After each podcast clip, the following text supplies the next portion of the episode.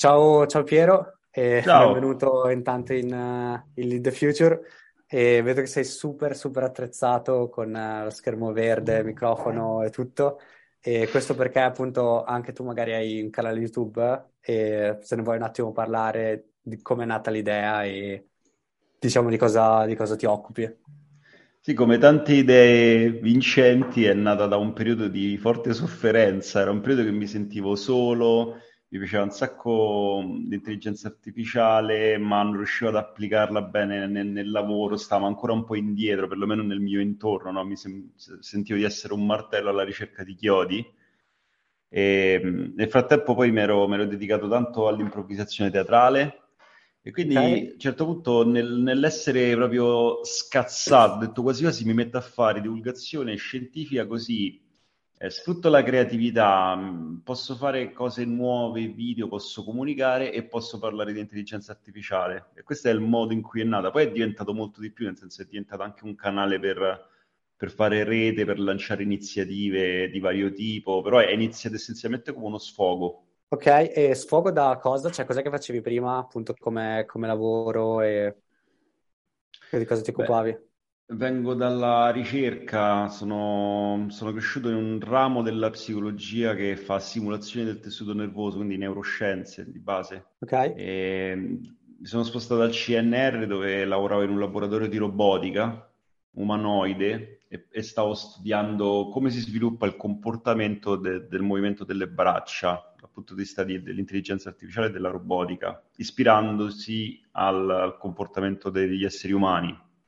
Ehm, però insomma volevo fare cose un po' più pratiche, un po' più insomma volevo fare un po' di casino Ok? e quindi poi ho lasciato stare la, la, la, la ricerca, ho un po' anche pubblicato, però sono uscito da lì e ho detto vabbè adesso sicuramente ci sono un sacco di persone interessate alle reti neurali, cioè come, come può il mondo industriale e commerciale non essere interessato a una simulazione di tessuto nervoso che può, che può automatizzare per definizione matematica qualsiasi funzione, no?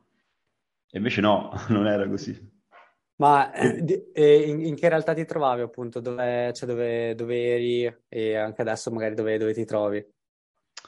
Sì, questo anche è influito, diciamo, io vengo da una famiglia, non mi è mancato nulla, ma comunque una famiglia umile, insomma, non, non- non ho avuto particolari contatti, quindi non è che aperta la partita IVA, sono subito stato inserito in un network di guarda, vai da questo commercialista, vai da questo avvocato e parla con queste persone. Io ho proprio sgomitato fin dal... Anzi, ti dirò di più, mi ricordo benissimo che il primo commercialista che ho avuto, mi ricordo io ero andato da lui, chiaramente ero squattrinato proprio desperation time, proprio, capito, Eh, le, le scatolette di tonno dentro al microonde, quel tipo di, di situazione.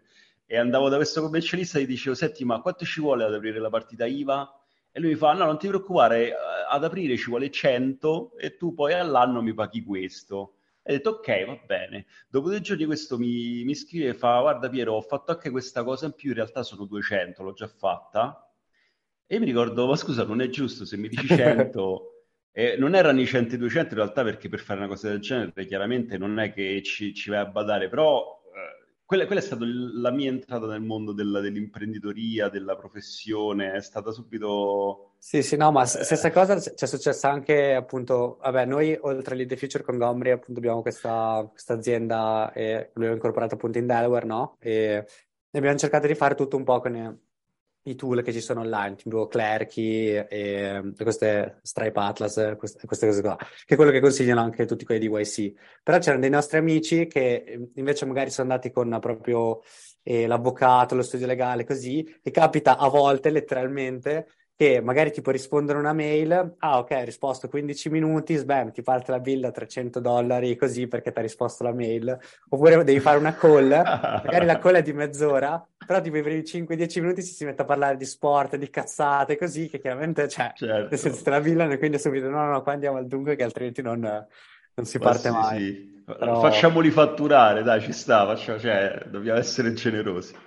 E poi Sì, dopo da lì com'è stata? Cioè, nel senso, hai detto, ok, mia, mia partita IVA e poi come hai iniziato, diciamo, nel ramo del libro professionista, ecco, trovare i Ecco primi lì, clienti, i sì, primi sì, sì, progetti. credo di avere un'esperienza un po'... credo sia valga la pena di raccontarla, perché io per, per tanti anni poi, avendo aperto questa partita di e andando in giro a proporre, a quel tempo si chiamavano Neural Networks, si chiamava... A quel tempo Facevo... di che anni stiamo parlando? Cioè, eh, ho aperto nel 2014, la, il bot del deep learning è 2012, quindi era già iniziato negli Stati Uniti, ma qua non era arrivato nulla.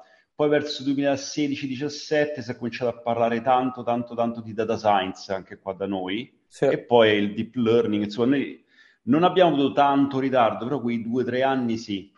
E mi ricordo che io ero veramente un martello alla ricerca di chiodi, io ero arrivato al punto di pensare che le mie competenze fossero assolutamente inutili, tant'è vero che poi mi sono messo a fare sviluppo web. Ok. E ho trovato una passione in quello perché devo dire interessantissimo. Ho imparato a fare visualizzazione dati con JavaScript nel browser, dashboard, siti web, applicativi, Django, WordPress. E poi però nel Ma questo praticamente è tutto da, da, autodidatta, no? Perché alla fine sì. tu partivi da un background più di neuroscienze, psicologia, così, e poi vabbè ti sei spostato un po' a AI, però praticamente software engineering tutto da autodidatta. Sì, sì, poi per fortuna quello lì è un settore anche abbastanza florido, no? Certo. E quindi accogliente, se hai voglia di fare, fai. E poi da lì piano piano è ritornata questa ondata di data science e di intelligenza artificiale e lì mi sono ritrovato con un sacco di anticipo. Quindi eh, la mia esperienza è stata quello che ho studiato, che l'ho studiato perché ero essenzialmente, mi sono lasciato guidare dalla curiosità L'esperienza che ho vissuto è quello che ho studiato non serve a nulla, fino a che a un certo punto parlavano tutti di quello. Ok. Però dopo, do, cioè, dopo, dopo, parecchio dopo, e, ehm, fino a che adesso al momento addirittura sì, sono totalmente specializzato su quello, non faccio più sviluppo web, ma faccio proprio strettamente per un periodo data science e machine learning, adesso solo deep learning e in particolare mi sto specializzando sui language model, sull'utilizzo dei language model in tutta una serie di contesti. Anche lì sono sul... esplosi proprio, cioè, con sì, sì, sì. soprattutto negli ultimi mesi. E quindi sì, al momento mi sono spostato sull'open source legato ai language model. Ho creato un framework che si chiama Stregatto, che sta facendo un bel, un bel po' di botti. E quindi questa è un po' la mia storia. Ah, bello, bello. E, e, e diciamo che quindi sei sempre rimasto eh, indipendente, no? Cioè da solo, hai sempre fatto la consulenza solo te e hai mai pensato a un certo punto magari di ampliarla e farla diventare un, non so, un agency o magari a un certo punto creare un prodotto ehm, da scalare, ecco? O... Allora, ci ho pensato diverse volte, ho avuto anche diverse occasioni, però non ero mai completamente convinto. E Soprattutto perché, ecco, qua dirò magari qualcosa di impopolare, perché mi sembra di capire che tu, insomma, sei, sei molto legato al mondo startup. Eh, io, cioè, me, nel senso... Eh, vabbè, io non... Già, già, se mi dici prodotto, sì? io già dico, oddio, che palle. Capito? io, io sto così. Cioè, cioè, mi fa piacere che ci sia movimento, che i ragazzi si diano da fare, che ci siano investimenti, speriamo sempre di più ma nell'ultimo periodo vedo questa corsa al capitale, questa retorica americana da quattro soldi che, che di imprenditoriale in realtà poi non, non, ha granché rispetto alla nostra cultura europea e italiana. E quindi sto aspettando che ancora questa, questa retorica americana, che ha anche degli aspetti positivi, ad esempio l'accettazione dell'errore, il, il rischio, però secondo me c'è anche tanta fuffa, i ragazzi del garage eh, la, questa fissa di andare a debito subito, andare sempre di più in debito fino a che poi non c'è la exit, per cui tu costruisci qualcosa che in realtà vuoi vendere dal minuto uno. Io te, no, cioè, ma quello è salvo... diverso, cioè, nel senso, eh. neanche io credo a queste cose qua. Cioè, ci okay. sono bellissimi prodotti, per esempio, una, una, una, bella storia che abbiamo condiviso giusto settimana scorsa con la community e che tra l'altro martedì faremo l'evento anche proprio da loro, quella di Bending Spoons cioè, Benny Spoons mm. non ha mai raccolto capitale, cioè non era per niente la narrativa di fare exit e così via. E appunto, la, cioè, la loro esperienza, secondo me, è molto positiva perché non è no, per niente fuffa, anzi, il contrario, sono partiti subito dicendo, dicendo ok, facciamo dei prodotti digitali di, di, diciamo, di eccellenze che funzionano, però praticamente tutto bootstrap, cioè non hanno mai raccolto capitale se non dopo molti anni, chiaramente quando dovevano anche acquisire Eventbrite e tutto il resto. E questo è un buon modo di fare imprenditoria che secondo me Concordo, sarebbe bello sì, poterlo sì. replicare. Cioè... Sì, sì, le eccellenze ce le abbiamo e teniamocele strette. Sì, sì, e però adesso stai facendo un prodotto, no? Con eh, Stregatto, dicevi, e open source, cioè qual è l'idea, come è nato e qual è, diciamo, la visione da qui a, non so, i prossimi anni per, per questo prodotto open source, diciamo, questo progetto? Ah, parte come, come framework, nel senso che è un oggetto per creare prodotti. Ok. Ok, se ti è mai capitato di usare appunto Django, WordPress, questi qui sono cioè, dei framework che tu prendi, verticalizzi con i tuoi servizi, con le tue idee, con la tua vision, vado solo la mia vision. Fai, prendi la tua vision e ci fai qualcosa di, di servizio, di prodotto. Eh, sta avendo successo, essenzialmente è un, un, un'intelligenza artificiale che è un'architettura che usa un language model, immagina ChatGPT, uh-huh. quella è una parte del gatto, che è la parte de- che è destinata a produrre linguaggio. Poi nel gatto c'è anche una memoria vettoriale di un tipo specifico, a lungo termine c'è un database fatto apposta per l'intelligenza artificiale, c'è un sistema di plugin per cui si può estendere e per cui puoi fare in modo che questo, questo assistente si puoi parlare con ChatGPT, però poi lo puoi collegare al tuo e-commerce, lo puoi collegare all'archivio della tua associazione, lo puoi collegare a del materiale privato, puoi fare un sacco di cose diverse, gli puoi cambiare il carattere, puoi cambiare il modo in cui fa le cose a tutti i livelli ed è wrappato, pronto per essere messo in rete e quindi per farlo parlare da un assistente vocale, da un'interfaccia grafica, da un sito, da una bambola, da tutto quello che vuoi quindi è un framework per costruire intelligenze artificiali.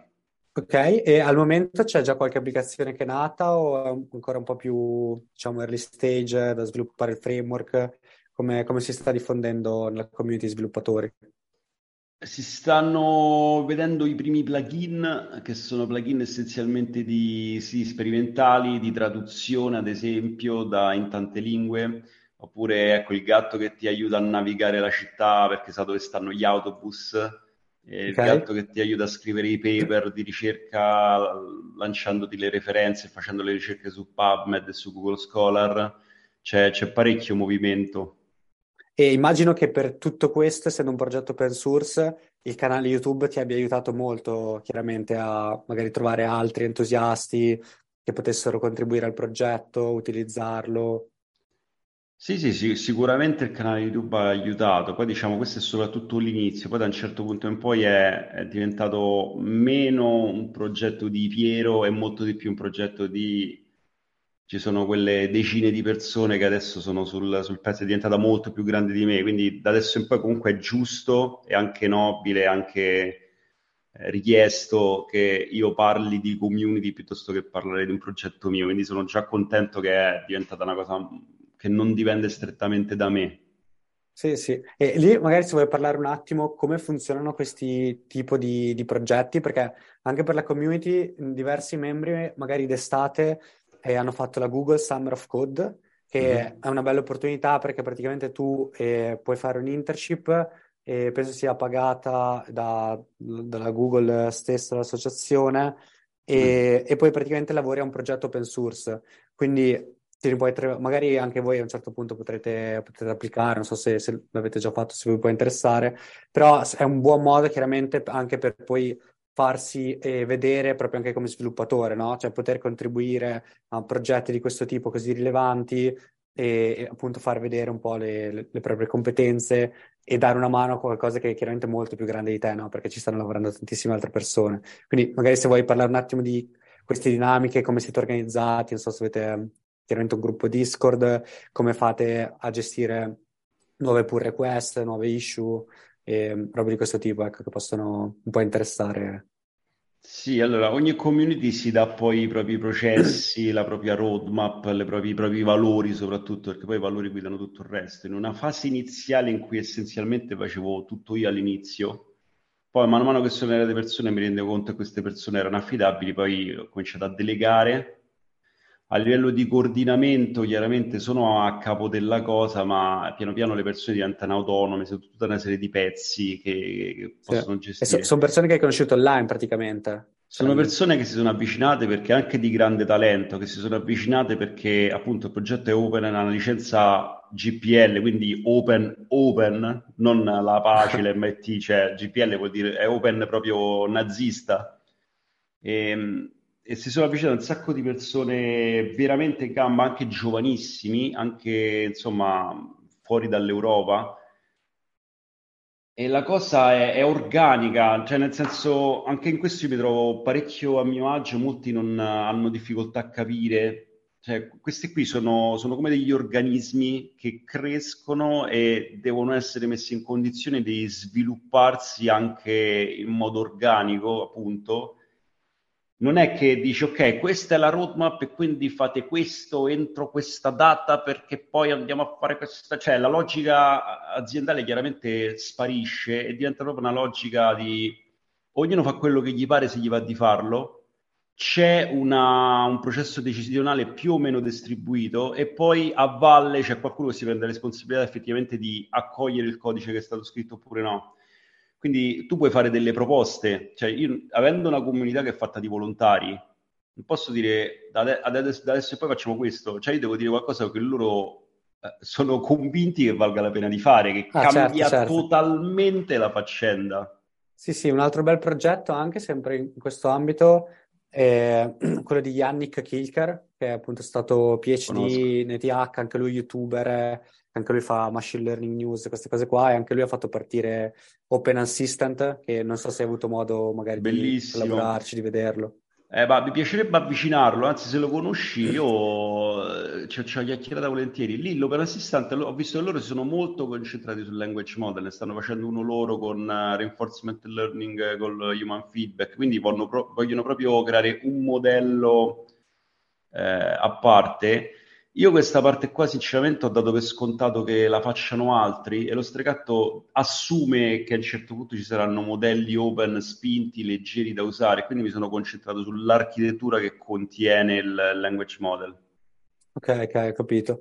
E, e cosa ne pensi invece magari l'approccio, eh, che ne so, di OpenAI, no? Che all'inizio anche lì è nato come cosa non profit, cioè molti soldi ce l'ha messo Elon Musk e tutto, e poi a un certo punto hanno dovuto raccogliere un sacco di capitale, cioè chiaramente è diventata cioè, un'azienda vera e propria, comprata anche da Microsoft così, e di, di Open adesso non, non, è che sia rimasto tanto, ecco. Eh, concordo, è diventato un ramo commerciale di Microsoft, proprio il peggio del peggio. Però ecco, io c'ero dall'inizio, nel senso che io ci, ci, credevo in quel progetto, anche perché dentro, non tanto Musk, però quando uno tipo Sutskever, che è allievo di Inton, si mette in una cosa del genere, quello lì è, è un ricercatore che ho sempre seguito, così come il suo mentore. Ehm, era, era, una commissione strana, infatti un po' mi convinceva e un po' no. Però ci ho creduto e dico, ok, questi faranno grandi cose. Infatti il GPT-1, il GPT-2, sono, sono uscite delle cose fantastiche da loro, Whisper poi dopo. Solo che effettivamente poi per creare questi language model giganti servono delle risorse economiche non da poco. La comunità scientifica si era già resa da, conto da tempo che l'architettura è il transformer e quello l'hanno trovato in Google nel 2016-17, quindi là c'era da scalare, quindi ci volevano per forza soldi. E loro poi si, si sono cominciati a contraddire, sono diventati un po' l'esatto opposto di quello che volevano essere. Qualcuno dice, eh, ma magari che ne sai che al posto loro non avremmo fatto anche noi la stessa cosa. Eh, io a questo ci penso spesso, forse sì, forse no, però è, è, un, po', è un po' opaca la faccenda, no? E quindi sì, deludente, deludente. Non, non, so fino a che punto uno po- possa giudicare, però, però, rispetto a come sono partiti, il modo in cui hanno proseguito è piuttosto deludente, incoerente. Poi eh, il futuro ci dirà.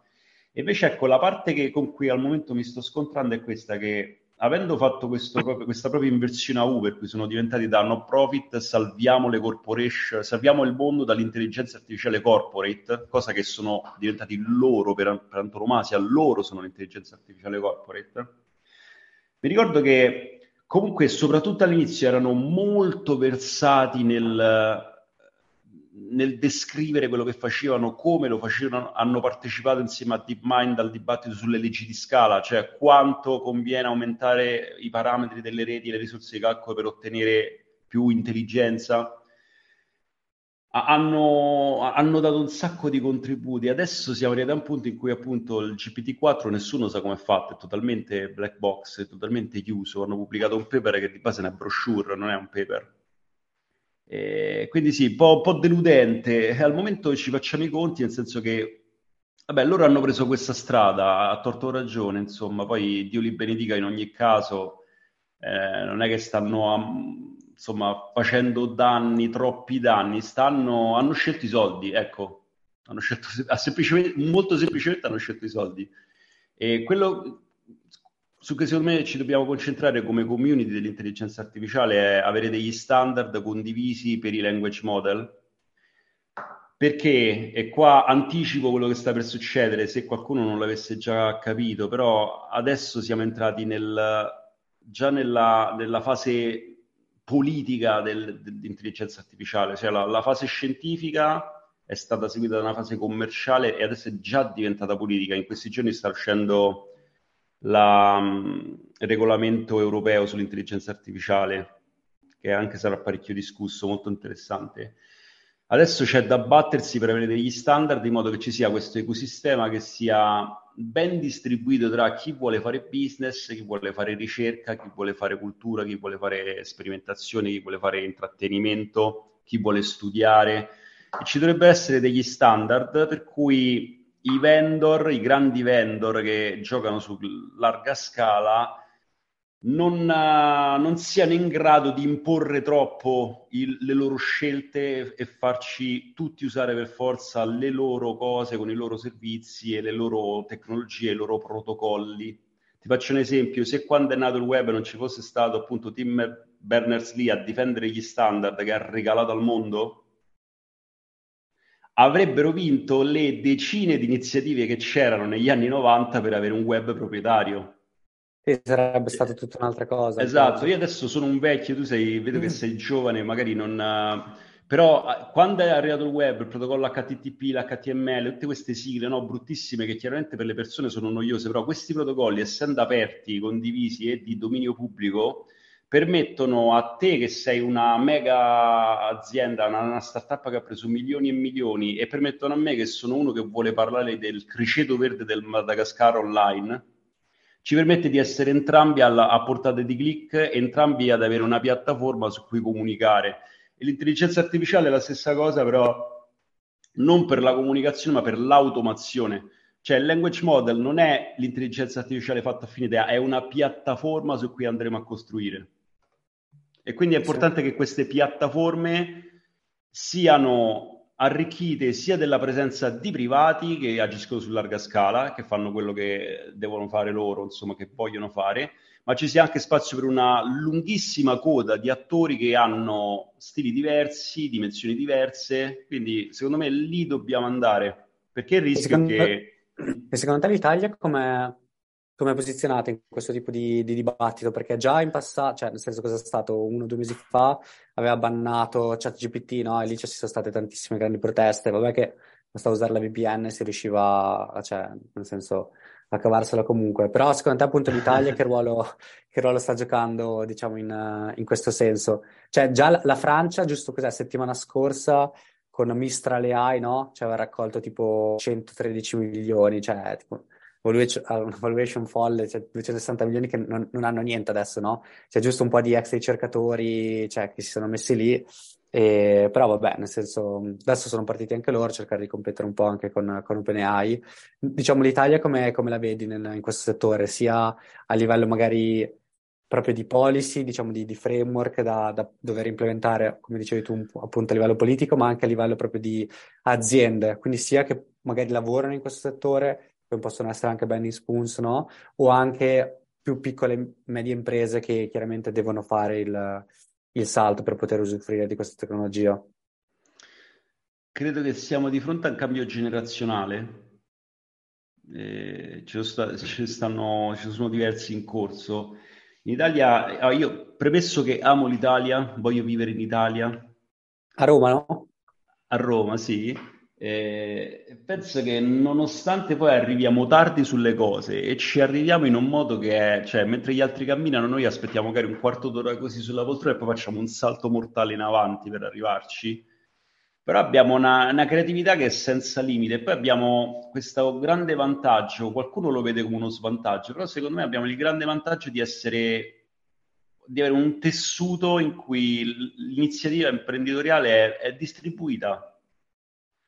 Quando senti no, questi politici dicono no, perché l'Italia c'è un tessuto di piccole imprese, dobbiamo fare le corporation anche noi, io la penso un po' al contrario, secondo me dobbiamo fare leva sul fatto che siamo una grandissima rete di piccoli attori e fare mm-hmm. rete come? Condividendo de, de, de, insomma, delle, delle piattaforme, delle, dei protocolli di comunicazione, un, un insieme di, di convenzioni che ci permettono di crescere come grafo, come network, come rete e la rete tu mi insegni è indistruttibile se non ha dei punti nevralgici centrali, per cui c'è spazio per degli hub magari più forti che, che, che, che, fanno da coordinatori, che hanno la leadership della rete, ma c'è anche spazio in periferia per la creatività, per la ricerca e se questi network poi vengono sviluppati come si deve, il network è infinitamente più potente della piramide, secondo me facciamo un, un mazzo enorme agli americani, ai cinesi e a tutti quanti.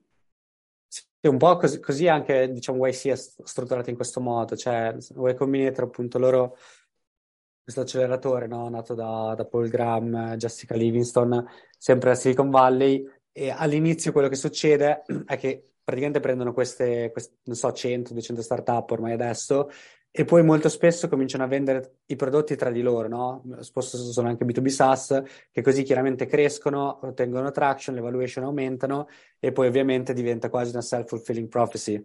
E, e, sarebbe appunto figo, magari come dicevi anche tu, se si riuscisse a creare proprio questa rete, questo network anche di imprenditorialità e per esempio anche in Italia, che così anche magari ai tuoi tempi quando dovevi partire e magari avevi già un po' eh, una, una, distribuzione su cui magari fare progetti, collaborazioni, partnership e cose di questo tipo. Era, era, un po' una valle di lacrime, sì, adesso vedo che in realtà c'è anche movimento comunque anche da noi. Ecco, un'altra cosa che ci tengo a dire riguardo a questa tua osservazione è questo che Insomma, oltreoceano hanno questa cultura spintissima del, dei grandi capitali, di giocare a debito per tanto tempo, il famoso break-even che viene posticipato, hanno la cultura del rischio e del, del, grande capitale, quindi se la giocano alla grande, sono bravissimi in questo. Noi quella cultura non ce l'abbiamo e secondo me tendiamo a raccontarci questa, questa favola no, che dobbiamo un po' essere come loro. Secondo me non è detto. Cioè, secondo me possiamo trovare i nostri modi di, di partecipare alla, alla corsa all'intelligenza artificiale e alla tecnologia, in realtà a tutto quello che facciamo in un modo che è europeo, italiano, molto più legato alla nostra tradizione. E come farlo è abbastanza semplice in realtà, però... Ok, eh, adesso quello che è successo con i sistemi operativi è risuccesso con i motori di ricerca, è risuccesso con i social. Che cosa hanno in comune tutte queste tre ondate di tecnologia? È successo anche con i cellulari, con gli app store. Che cosa è successo? Cosa hanno in comune queste quattro ondate di tecnologia? C'è in comune da, da che punto di vista? Eh, Stati Uniti versus Europa. Mm, vabbè, che chiaramente c'è, le hanno, le hanno dominate tutte loro. C'è mobile con, con Facebook, sistemi operativi con Microsoft e poi vabbè, motori di ricerca chiaramente con Google e loro hanno chiaramente tutti, cioè, tutti i monopoli. Cioè, esatto, quindi hanno fatto qualcosa di male? No, hanno fatto quello che volevano fare, si sono attivati, hanno, cioè, hanno dominato il mercato occidentale, perché poi in Cina col cavolo che li lasciano, gli lasciano la, la, Non ce l'hanno Google e tutto il resto.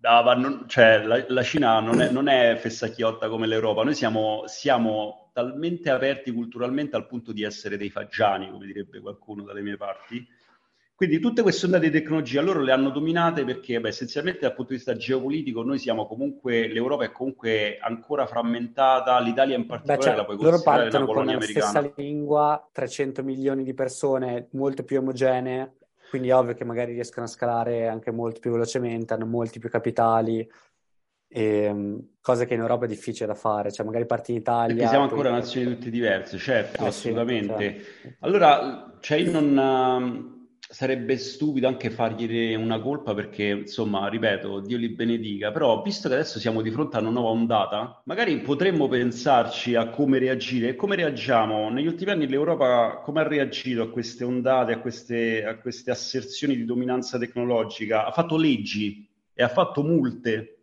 ma le ha fatte con dieci anni di ritardo. Il GDPR è arrivato dopo che i nostri dati sono andati in massa negli Stati Uniti e si sono venduti a chiunque e relativa zia. La regolamentazione sull'intelligenza artificiale in Europa, che sicuramente farà scuola, sta arrivando prima che ci siano iniziative europee sui language model che siano all'altezza di quelle americane, no?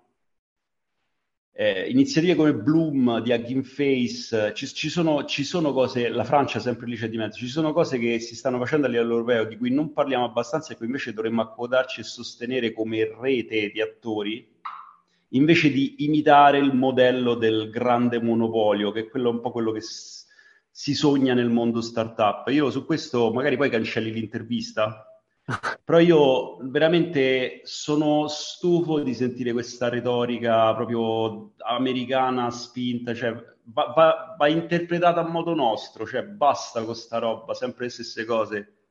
Il finanziamento, la startup, sì, va bene, ok, poi cioè, parliamo di iniziative di rete, parliamo di, di protocolli, parliamo di, di network, parliamo di, di, cose più spinte, invece sta sempre lì a pensare allo zio Sam. E Sam Altman di, di OpenAI, dici? O... Ah no, no, zio Sam, ah, pure lui si chiama Sam, no? Il zio Sam, ah. è, non so se hai visto questo poster che avevano usato gli Stati Uniti per uh, reclutare soldati, in pare, seconda guerra mondiale. Ah, quello want, We Want, ah, ok, ok, sì, sì, sì, ok, sì. allora sì, anche, anche lui, oltre a Sam Altman. Su, su questo, insomma, vorrei essere una voce di invito a sviluppare un po' le nostre modalità, sì. Per rispondere alla tua domanda, l'Italia come la vedi? La vedo generalizza all'Europa, perché ci dobbiamo comunque far dare una mano da, dai tedeschi, dai francesi che hanno risorse e, e capacità organizzative ben superiori alle nostre e contribuire con le nostre capacità, i nostri talenti che a livello nazionale sono assolutamente la cultura, la creatività, la capacità di fare cose straordinarie con risorse piccolissime, cioè secondo me noi siamo bravi in questo, con poche risorse facciamo delle cose clamorose, le facciamo sgangherate, le facciamo in ritardo, però riusciamo a fare delle cose assurde con, con gli stuzzicadenti proprio.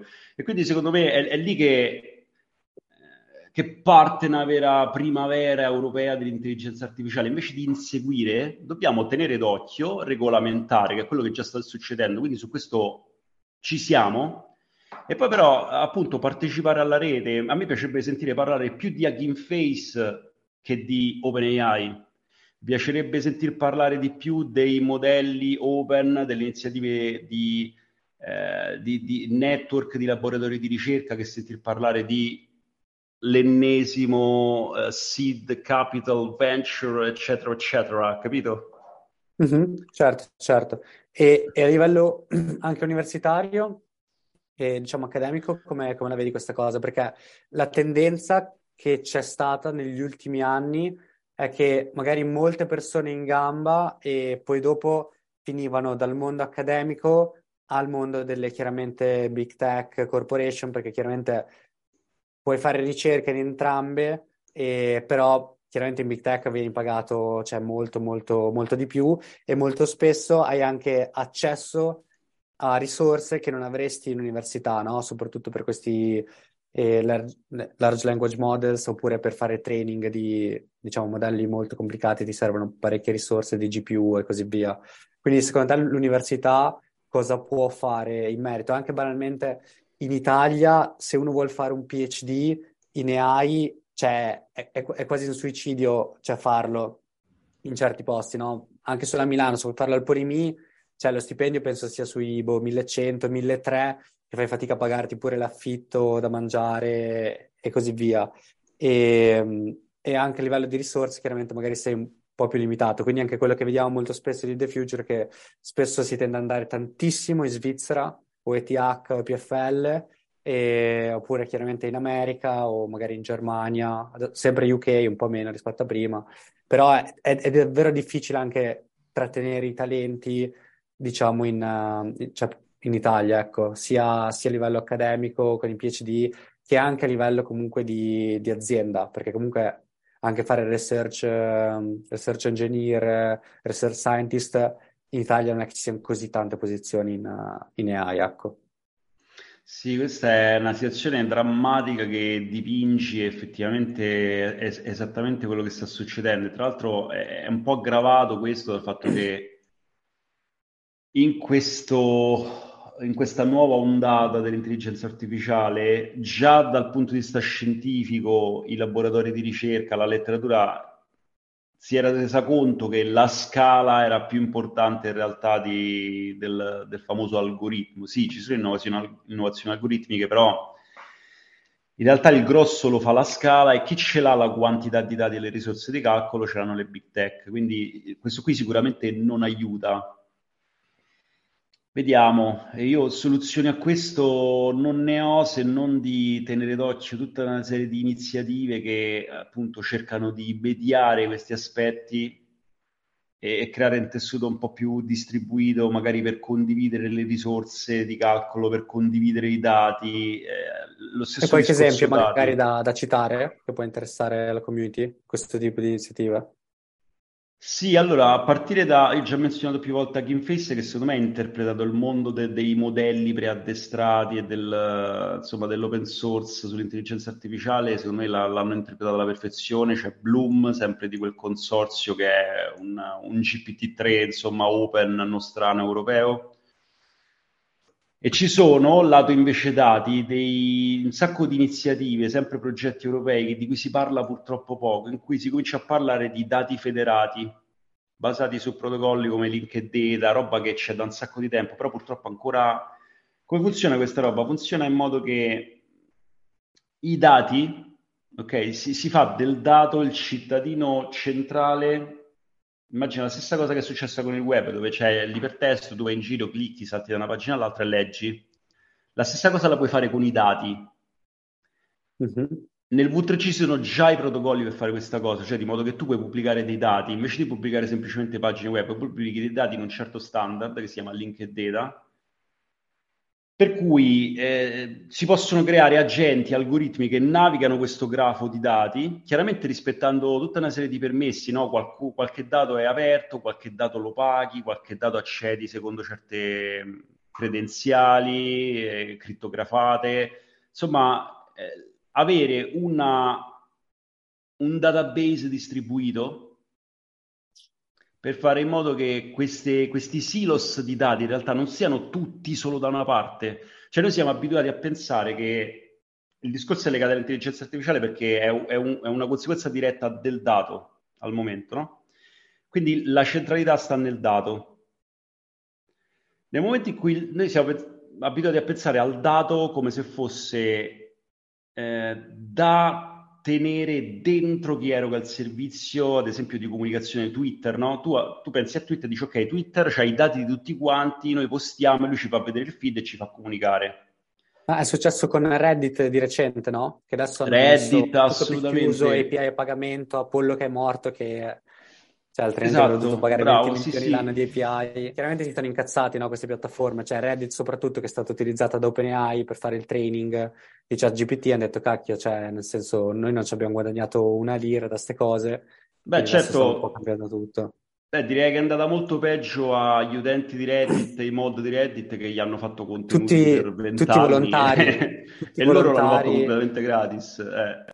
Okay. Infatti hanno fatto la protesta un paio di giorni, che è stato down per tutto. Però vabbè, adesso vedremo un po' come, come cambierà. Sì, fanno bene. Appunto, perché succedono queste cose? Perché i dati stanno direttamente incollati al servizio. Cioè noi vediamo dati e servizio sui dati come se fossero un'unica palla.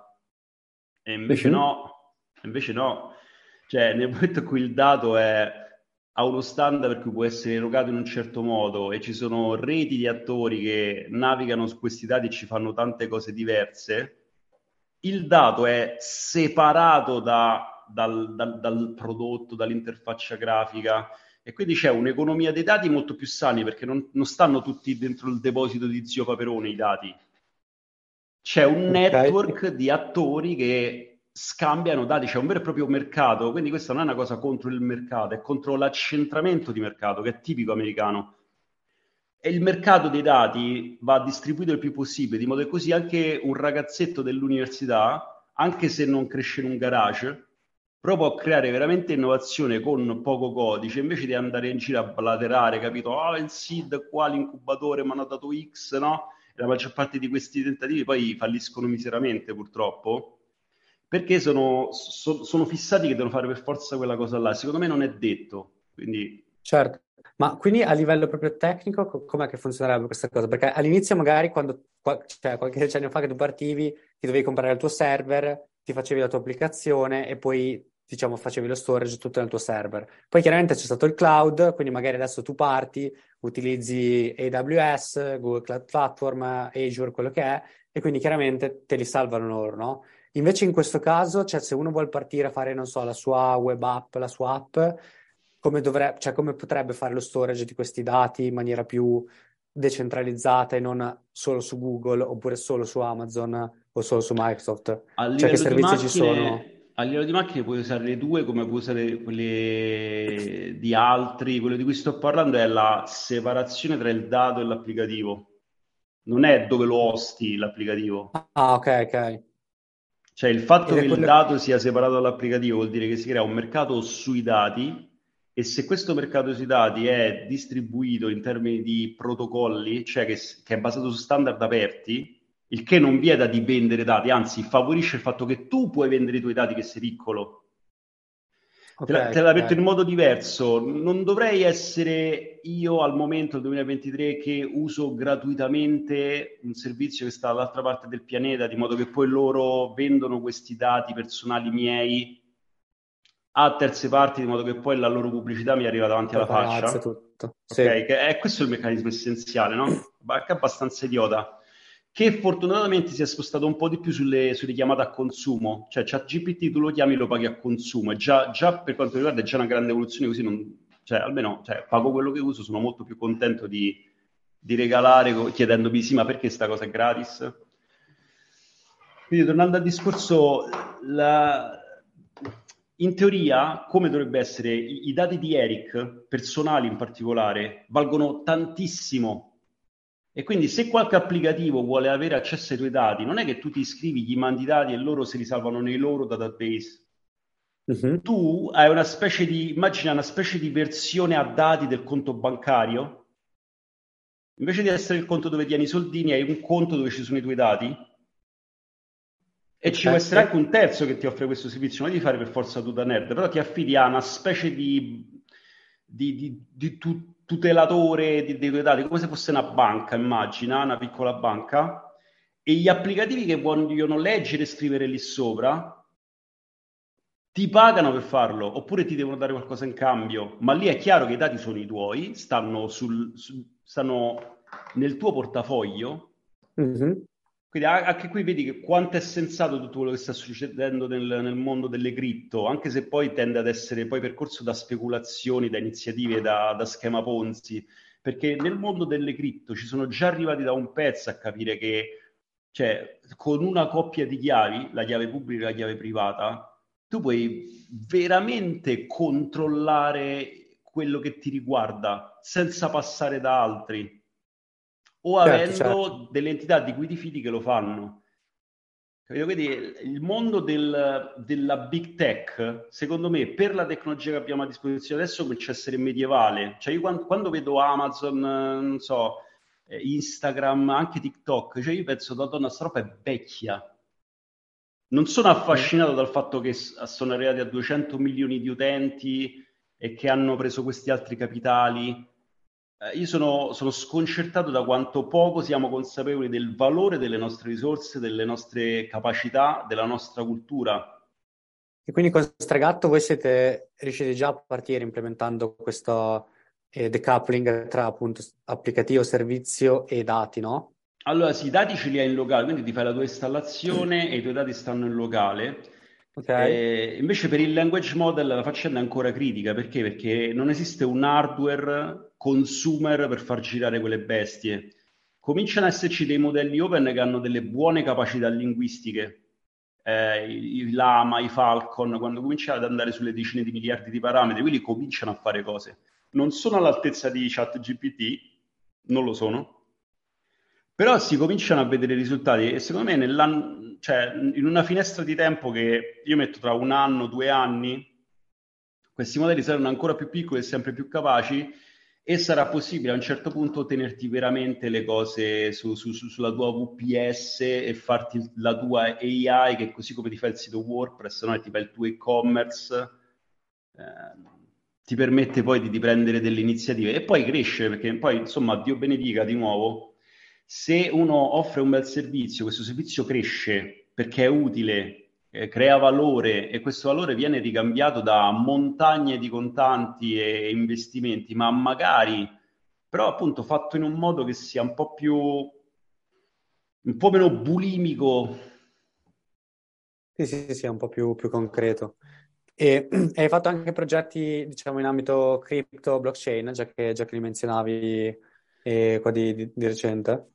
Ho sempre seguito, ma non ho mai, insomma, seguo perché mi piace, cioè io seguo Bitcoin proprio dal 2009, quindi proprio due mesi dopo che era uscito il paper già l'avevo letto, mi, mi ha intrippato di un modo, dico, cioè questa è l'idea del secolo, però l'ho sottovalutata perché pensavo che lì, quando ho letto il paper di, di Satoshi Nakamoto, no, dove descriveva Bitcoin, io la prima cosa che ho mhm. pensato è stata, questo qui è un bel esperimento che sarà ripreso e reso un po' più pratico, un po' più messo a terra per avere a che fare poi con le leggi delle nazioni, col, con lo scambio internazionale di valuta, cioè non è che te sostituisci l'euro o il dollaro così. Certo, Quindi ho detto, certo. eh, cioè, a livello di protocollo è spettacolare, è aperto, è distribuito, eh, c'hai sicurezze crittografiche, eh, la, la, la, quantità di bitcoin è finita, quindi è deflazionario come sistema. Cioè, a me, dico, cioè, questa qui è una bomba, però non gli ho dato fiducia perché lo vedevo comunque come un prototipo, invece no. Quindi non, non li hai comprati di... all'inizio Bitcoin? Eh? Li hai, non li hai comprati inizi Bitcoin quando l'hai scoperto? Eh, queste sono domande personali, Eric. Ah, va bene, va bene, come, come preferisci. E poi dopo sei rimasto sempre, diciamo, coinvolto, immagino, anche con Ethereum, con tutte le altre criptomonete, con col passare degli anni. Eh, Ethereum mi è piaciuto un sacco. Dopo Ethereum non ho visto, a parte Cardano, pure non ho visto poi iniziative così brillanti. Mi sembra sempre che stiano lì a sacrificare comunque un po' la sicurezza, un po' la decentralizzazione in favore della velocità perché cercavano la scala, no? Chiaramente. Nel frattempo le cripto si andavano sempre di più configurando come, eh, come beni di investimento più che come cash, più che come moneta di scambio eh, però credo che ci siano delle soluzioni adesso come la Lightning Network di Bitcoin. Mm-hmm. La Lightning Network di Bitcoin, secondo me, come protocollo è molto promettente perché hanno trovato il modo di tenere i Bitcoin, transazioni costose, eh, hash rate astronomico no? per, per, per minare. Eh, I Bitcoin rimangono quello che sono e rimane un po' oro, però hanno costruito un layer secondario che si chiama Lightning Network con i canali di pagamento, per cui si costruisce una specie di grafo in cui off-chain noi ci, ci, ci firmiamo un, un, contratto, immagina, sempre tramite crittografia, per cui blocchiamo dei fondi sulla catena principale di Bitcoin. Mm-hmm. E poi gestiamo tra di noi le transazioni tramite qualsiasi protocollo vogliamo senza scrivere sulla catena quello che facciamo. E questo è il, è il payment channel Così come noi abbiamo un payment channel, perché a un certo punto, che so, io erogo video in streaming, tu mi, mi paghi al secondo, in frazioni di Bitcoin, in Satoshi mi paghi. Quando uno dei due si stufa, siccome a ogni secondo poi ci, ci rifirmiamo questo aggiornamento di, di, quello che è successo, ognuno di noi può ritornare sulla catena principale e aggiornare quel portafoglio. Ah, Quindi praticamente diventa, cioè puoi fare lo streaming con i Bitcoin sì, sì, sì, sì, che questo sarebbe utile anche magari per, uh, immagino, i salari, no? Cioè gli stipendi. Cioè adesso vengono pagati una volta al mese o due volte al mese, così. Però in questo modo magari lo potresti fare proprio a livello di, di streaming, quindi vieni pagato magari molto più frequentemente, no? Fighissimo. Questo, questo modo. Sì, sì, sì, fighissima come idea, sì, sì. E... Eh, sì, sì. che ti dicevo... Ah, e poi l'altra cosa figa di questi payment channel è che così come noi abbiamo il payment channel, io posso creare un payment channel con un'altra persona e se tu vuoi eh, fare scambi di mercato con eh, questa terza persona, non devi per forza farti il payment channel diretto, ma puoi passare da me. Io faccio da relay per, questo, per queste transazioni, sempre ultra rapide, mm-hmm. e, e prendo una piccola fee per il fatto che ho favorito lo scambio. E questa cosa scala, ma scala proprio male. Cioè, non è che scala tipo, vabbè, Bitcoin va X, così andiamo 10X, cioè così andiamo un milione X scala proprio brutto, brutto. Sì, brutto. sì, sì, può fare la differenza proprio. E quindi sì, cioè, a me convince molto, non se ne parla, un po', siamo un po' legati all'idea di, appunto, delle cripto come eh, vendo, compro, ma a che, a che, punto sta il segnale, faccio l'analisi tecnica, no? C'è tutti questi fagiani che seguono il tracciato di Bitcoin giorno dopo giorno cercando delle forme, no? mi sembra, presente le scimmie che mettono la stella dentro alla buca della stella, il quadrato, è così, cioè l'analisi tecnica è così, senza informazioni di contesto, cioè guardo la linea e cerco di capire dove va, cioè invece di appunto concentrarsi su quello. Io mi rendo conto che sto diventando un vecchio predicone, Eric. Tu hai, hai fatto un errore a fare questa chiamata perché ti ho attaccato un pippone proprio mondiale. Penso quando finisce la chiamata dici mamma mia che palle questo. Invece i, i protocolli Bitcoin primari e secondari sono spettacolari perché il circuito Visa, Mastercard, PayPal, sì, alla Lightning Network di Bitcoin in termini di scala e sicurezza gli fanno vabbè, cioè, diciamo che Bitcoin è infinitamente superiore a questi circuiti qua.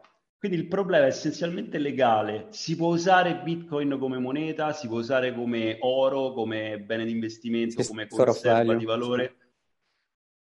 Ma eh, al momento la cosa è soprattutto legale. Chiaramente il governo, lo Stato ha il monopolio sulla violenza, sulla moneta, cioè lo Stato ha dei monopoli a cui non può rinunciare perché effettivamente se rinuncia a quei monopoli, cioè se non hai il monopolio sulla violenza, come fai a, a, a rinchiudere le persone che fanno qualcosa di sbagliato rispetto alle leggi a metterle in una gabbia? Non lo puoi fare più, no? Quindi non puoi preservare l'ordine. E la moneta anche è pericolosissima perché una volta che lo Stato perde il controllo della moneta è il caos più totale. Poi non esiste stampiamo soldi, che è quello che succede adesso nella Banca Europea e nella Fed, no? Ah, no, sì, sì, sì. Ma poi in America praticamente stanno distruggendo le cripto, cioè anche dopo il casino che c'è stato con uh, Samuel Bankman Friedman, così, cioè stanno sempre aggiungendo più regolamentazioni, più cose che cioè, diventa complicato. Cioè mol- mol- molte startup anche sono morte proprio Eh, mi dispiace di questo. questo. Bitcoin comunque secondo me è inarrestabile. Ah sì, Adesso so, vedremo un po' come, come sono evolve. un believer, tu ci credi Eric? Su che sei sì, sì, sì. Eh, sì, diciamo, cioè sì, ci credo, però non ho mai eh, cioè, fatto dei, dei, progetti, diciamo, cioè, nell'ambito, ecco, quindi seguo più che altro in maniera, in maniera non, non, non attiva, ecco, cioè da, da, da esterno, ecco. Ok, tieni d'occhio la faccenda. Sì, esatto, però non è che ma- ho mai realizzato io un progetto in blockchain o una roba, una roba di questo tipo, ecco. Quindi più, più da spettatore che da, da builder, ecco, in, in, questo settore. Però sì, è molto, molto figo. E, e, poi sempre legato, diciamo, magari a questi network e queste cose, e com'è che sei entrato quindi a conoscenza di, diciamo, di Lead the Future? Eh, perché il, uno dei contributi dello stregatto è un ragazzo estremamente in gamba che si chiama Caleb Gucciardi. Ah, sì, sì, ho presente. È, che è anche software engineer data pizza, no? Per un periodo credo adesso si sia spostato, lavora, sì. eh, non so se si può dire, però comunque credo che abbia trovato insomma un posto ok, all'estero. Ok, si è spostato. Ok, ok. Però sì, non l'ha detto per quella roba lì. E io sono rimasto impressionato, insomma, veloce, sveglio. A un certo punto mi ha detto, Piero, secondo me tu dovresti partecipare a questa iniziativa che si chiama Lead the Future, dove c'è praticamente questa idea per cui i ragazzi vengono, fanno delle chiamate regolarmente con persone che hanno già più esperienza, si scambiano idea, c'è una guida, no? Da chi ha esperienza, ma anche stimolo da chi, da chi ha magari appena finito di studiare si lancia nel mondo del lavoro, no? Perché sì. tanti poi, secondo me, peccano di, di tacere su questo. Chi cioè la vecchia guardia, i senior, in realtà imparano un sacco dai junior, anche se poi lo, lo dicono poco. Però quando ti arrivano questi ragazzetti di appunto 20 anni, 21, appena usciti dall'università, che hanno visto i mostri nei loro computer, perché cioè, sono velocissimi. Ho parlato con Caleb, sono rimasto impressionato sua, da tante delle sue idee, dall'approccio che ha, mi ha consigliato di mandare un, di compilare questo form che c'è sul, sul sito di Lead the Future, eh, dove si spiega un po' come funziona. A me è sembrata una bella iniziativa. Sì, sì, sei entrato qua. infatti da, da, pochissimo, e... però hai già sentito il tuo, il tuo mentino, no? Dicevi. Si chiama Daniele, affinità, e anche lui un cervello. Quindi sì, no, incontri, in questi network qua incontri delle, delle, delle persone ultra stimolanti. A me questo piace, diciamo, la rete, le iniziative, ad esempio con Lead Future è un'iniziativa in cui eh, a, me, a, me, piace perché è estremamente eh, sociale, no? Eh, non ti stanno lì a proporre no perché dobbiamo fare questo e dobbiamo andare là, ti dicono hai voglia di parlare, di sentire, di comunicare, di far girare le idee. Intanto fai così e poi si vede, no? E poi ci sono tutte queste iniziative che piano piano usciranno fuori, che magari portano a cose anche grandi, capito? Ma mi piace molto di più questo perché, è, ripeto, è organico. Cioè, beh, esatto. la, la, retorica imprenditoriale americana mi dà questo senso che eh, è come se si va da, da, da un adolescente a dirgli entro due mesi ti deve crescere la barba cioè, non, non lasciano tempo ai frutti di maturare, capito? Mm-hmm. Sì, sì, sono. Ah, so, sono, sono, nervosi, sono pesanti, cioè stanno sempre a pensare ai soldi. I soldi sono importanti, però lasciateci stare.